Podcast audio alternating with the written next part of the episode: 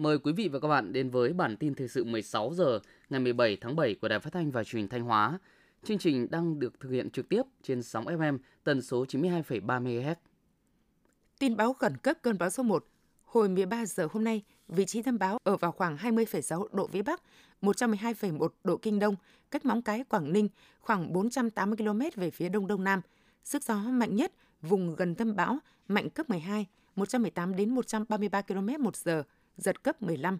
Dự báo từ đêm nay 17 tháng 7 đến ngày 19 tháng 7, ở khu vực Đông Bắc, Việt Bắc có mưa to đến rất to với lượng mưa phổ biến từ 200 đến 300 mm, cục bộ có nơi trên 400 mm. Khu vực Tây Bắc, vùng đồng bằng Bắc Bộ có mưa to với tổng lượng mưa từ 150 đến 250 mm. Thanh Hóa và Nghệ An có mưa vừa, mưa to, có nơi mưa rất to với lượng mưa phổ biến từ 70 đến 150 mm, cục bộ có nơi trên 250 mm. Cảnh báo nguy cơ cao lũ quét, sạt lở đất. Các địa phương cần đề phòng nguy cơ xuất hiện sông lốc kèm gió giật mạnh trong vùng ảnh hưởng hoàn lưu bão cả trước và trong khi bão đổ bộ. Sáng nay 17 tháng 7, Phó Thủ tướng Trần Lưu Quang, trưởng Ban chỉ đạo quốc gia về phòng chống thiên tai chủ trì họp trực tuyến chỉ đạo ứng phó với bão số 1 Talim và mưa lũ sau bão với các bộ ngành và 27 tỉnh, thành phố từ Bắc Bộ đến Nghệ An. Phó Chủ tịch Ủy ban dân tỉnh Lê Đức Giang dự và chủ trì tại điểm cầu Thanh Hóa. Tại cuộc họp, Ban chỉ đạo quốc gia phòng chống thiên tai lưu ý hiện bão đang còn diễn biến phức tạp khó lường. Do vậy, các ngành địa phương cần theo dõi sát sao diễn biến của bão, đặc biệt không được chủ quan lơ là, cần chủ động linh hoạt, phối hợp tốt trong cung cấp thông tin và xử lý tình huống. Đồng thời, chuẩn bị chu đáo các điều kiện ứng phó trước, trong và sau bão.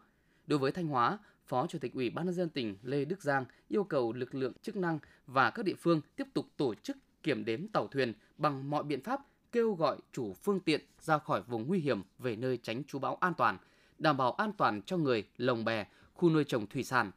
Lưu ý, chủ động sơ tán dân tại các khu vực trũng thấp có nguy cơ ngập sâu do mưa lớn, nước biển dâng, khu vực có nguy cơ cao lũ quét, sạt lở đất, đảm bảo an toàn cho du khách đang lưu trú tại các điểm du lịch, chuẩn bị lực lượng phương tiện, trang thiết bị, nhu yếu phẩm theo phương châm 4 tại chỗ để chủ động, sẵn sàng ứng phó linh hoạt với mọi tình huống.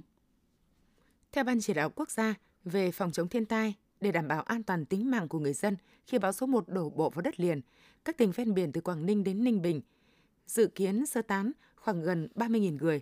Hiện các địa phương đã thông tin về bão cho người dân để chủ động triển khai các biện pháp đảm bảo an toàn. Trước diễn biến phức tạp, khó lường của cơn bão số 1, Phó Thủ tướng Chính phủ Trần Lưu Quang nhấn mạnh, dù ban chỉ đạo và các địa phương đã có kinh nghiệm trong phòng chống bão, nhưng tuyệt đối không được chủ quan lơ là.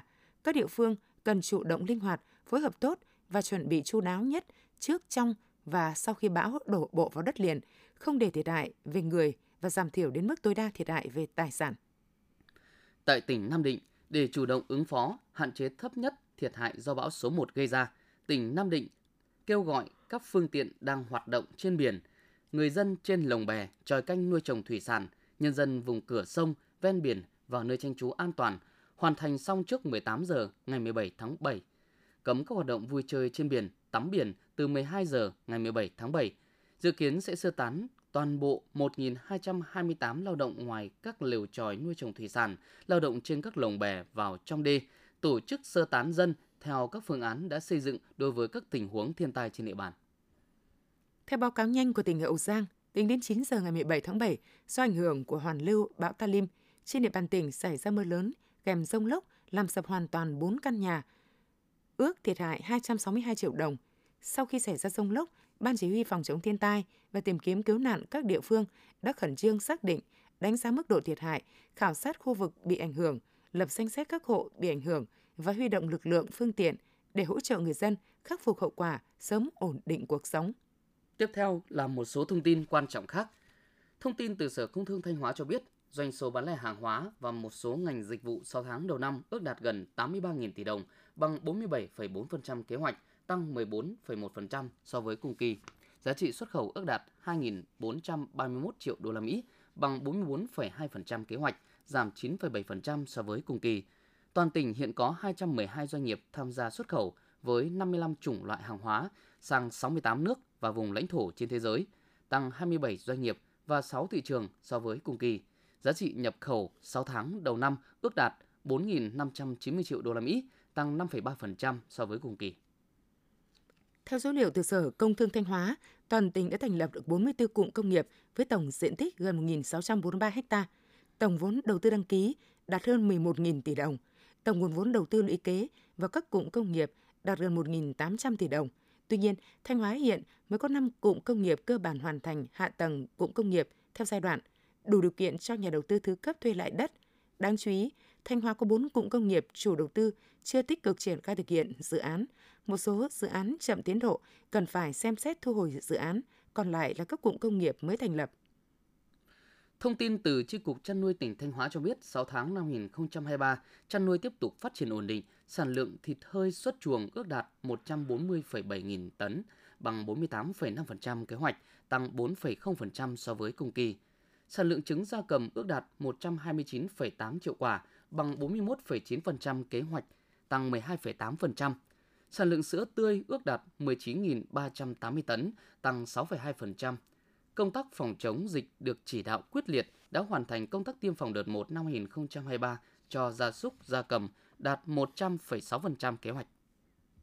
Chỉ còn hơn một tháng nữa, dự án cao tốc Bắc Nam khu vực phía Bắc sẽ tiếp tục được nối dài thêm gần 100 km đến huyện Diễn Châu, tỉnh Nghệ An. Cho đến thời điểm này, nhiều vướng mắc đã được khơi thông, tất cả mũi thi công đang đồng loạt tăng tốc. Theo Ban Quản lý Dự án Nghi Sơn Diễn Châu, Ban 6 đã chỉ đạo các nhà thầu phải hoàn thành các hạng mục đường chính, cầu chính trước ngày 20 tháng 8 để thông xe ngày 2 tháng 9. Bộ Giao thông Vận tải sẽ đưa thêm hai đoạn giãn quốc lộ 45 Nghi Sơn và Nghi Sơn Diễn Châu vào khai thác dịp mùng 2 tháng 9 tới và từ nay đến cuối năm sẽ tiếp tục hoàn thành hai dự án Cam Lâm, Vĩnh Hảo và Cầu Mỹ Thuận 2. Với việc đưa 4 dự án thuộc dự án đường bộ cao tốc Bắc Nam vào khai thác trong năm 2023 sẽ nâng tổng số đường cao tốc cả nước lên hơn 1.850 km. Việt Nam thuộc nhóm 10 thị trường logistics mới nổi trên thế giới và đứng thứ tư Đông Nam Á. Tuy nhiên, chi phí logistics của Việt Nam so sánh với GDP đang là gần 17%, vẫn là mức cao so với bình quân thế giới chỉ gần 11%. Đầu tư phát triển các trung tâm logistics tầm cỡ quốc tế tại Việt Nam đang được xem là hướng đi để giảm chi phí cho hàng hóa và xa hơn là đưa Việt Nam trở thành trung tâm logistics của châu Á Thái Bình Dương.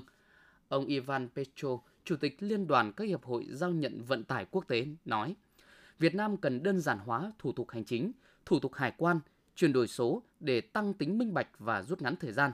Những giải pháp mềm này luôn có thể triển khai được ngay mà không tốn kém. Cục Hải quan Thành phố Hồ Chí Minh cho biết, từ ngày 1 tháng 4 năm 2022 đến mùng 6 tháng 7 năm 2023 đã có hơn 64.500 doanh nghiệp đăng ký khai báo nộp phí và chấp hành nghĩa vụ nộp phí hạ tầng cảng biển với tổng số tiền hơn 2.863 tỷ đồng. Theo Hiệp hội Xuất khẩu và Chế biến Thủy sản Việt Nam và ZEP, thị trường xuất khẩu thủy sản lớn nhất của Việt Nam là Mỹ được dự báo sẽ phục hồi. Điều này giúp kim ngạch xuất khẩu thủy sản sang nước này kỳ vọng sẽ tăng 40 đến 50% so với cùng kỳ. Trong khi đó, tại thị trường EU, tiêu thụ cá tra tiếp tục cải thiện và ổn định. Thị trường Nhật Bản, Hàn Quốc, Trung Quốc dự báo nhu cầu tăng nhẹ từ cuối quý 3 năm 2023. Cá tra là mặt hàng có khối lượng nhập khẩu nhiều nhất trong số các thủy sản Mỹ nhập từ Việt Nam. Năm tháng đầu năm nay, Mỹ nhập 31,3 nghìn tấn cá tra Việt Nam, giảm 49%.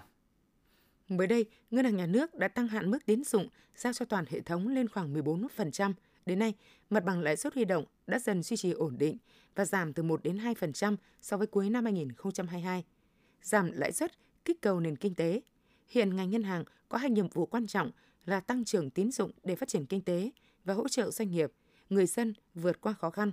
Dù các ngân hàng đã chủ động hạ lãi suất, nhưng sức cầu của nền kinh tế vẫn rất thấp. Vì vậy, cần có chính sách tài khóa, hỗ trợ nhiều hơn để làm tăng tổng cầu nền kinh tế, từ đó tăng cầu tín dụng của doanh nghiệp.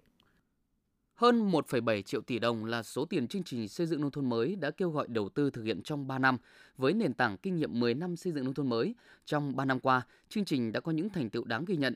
Đến nay, cả nước có hơn 6.000 xã đạt chuẩn nông thôn mới, gần 10.000 sản phẩm ô cốp đạt 3 sao trở lên, thu nhập bình quân đầu người năm 2023 là hơn 46 triệu đồng một người một năm.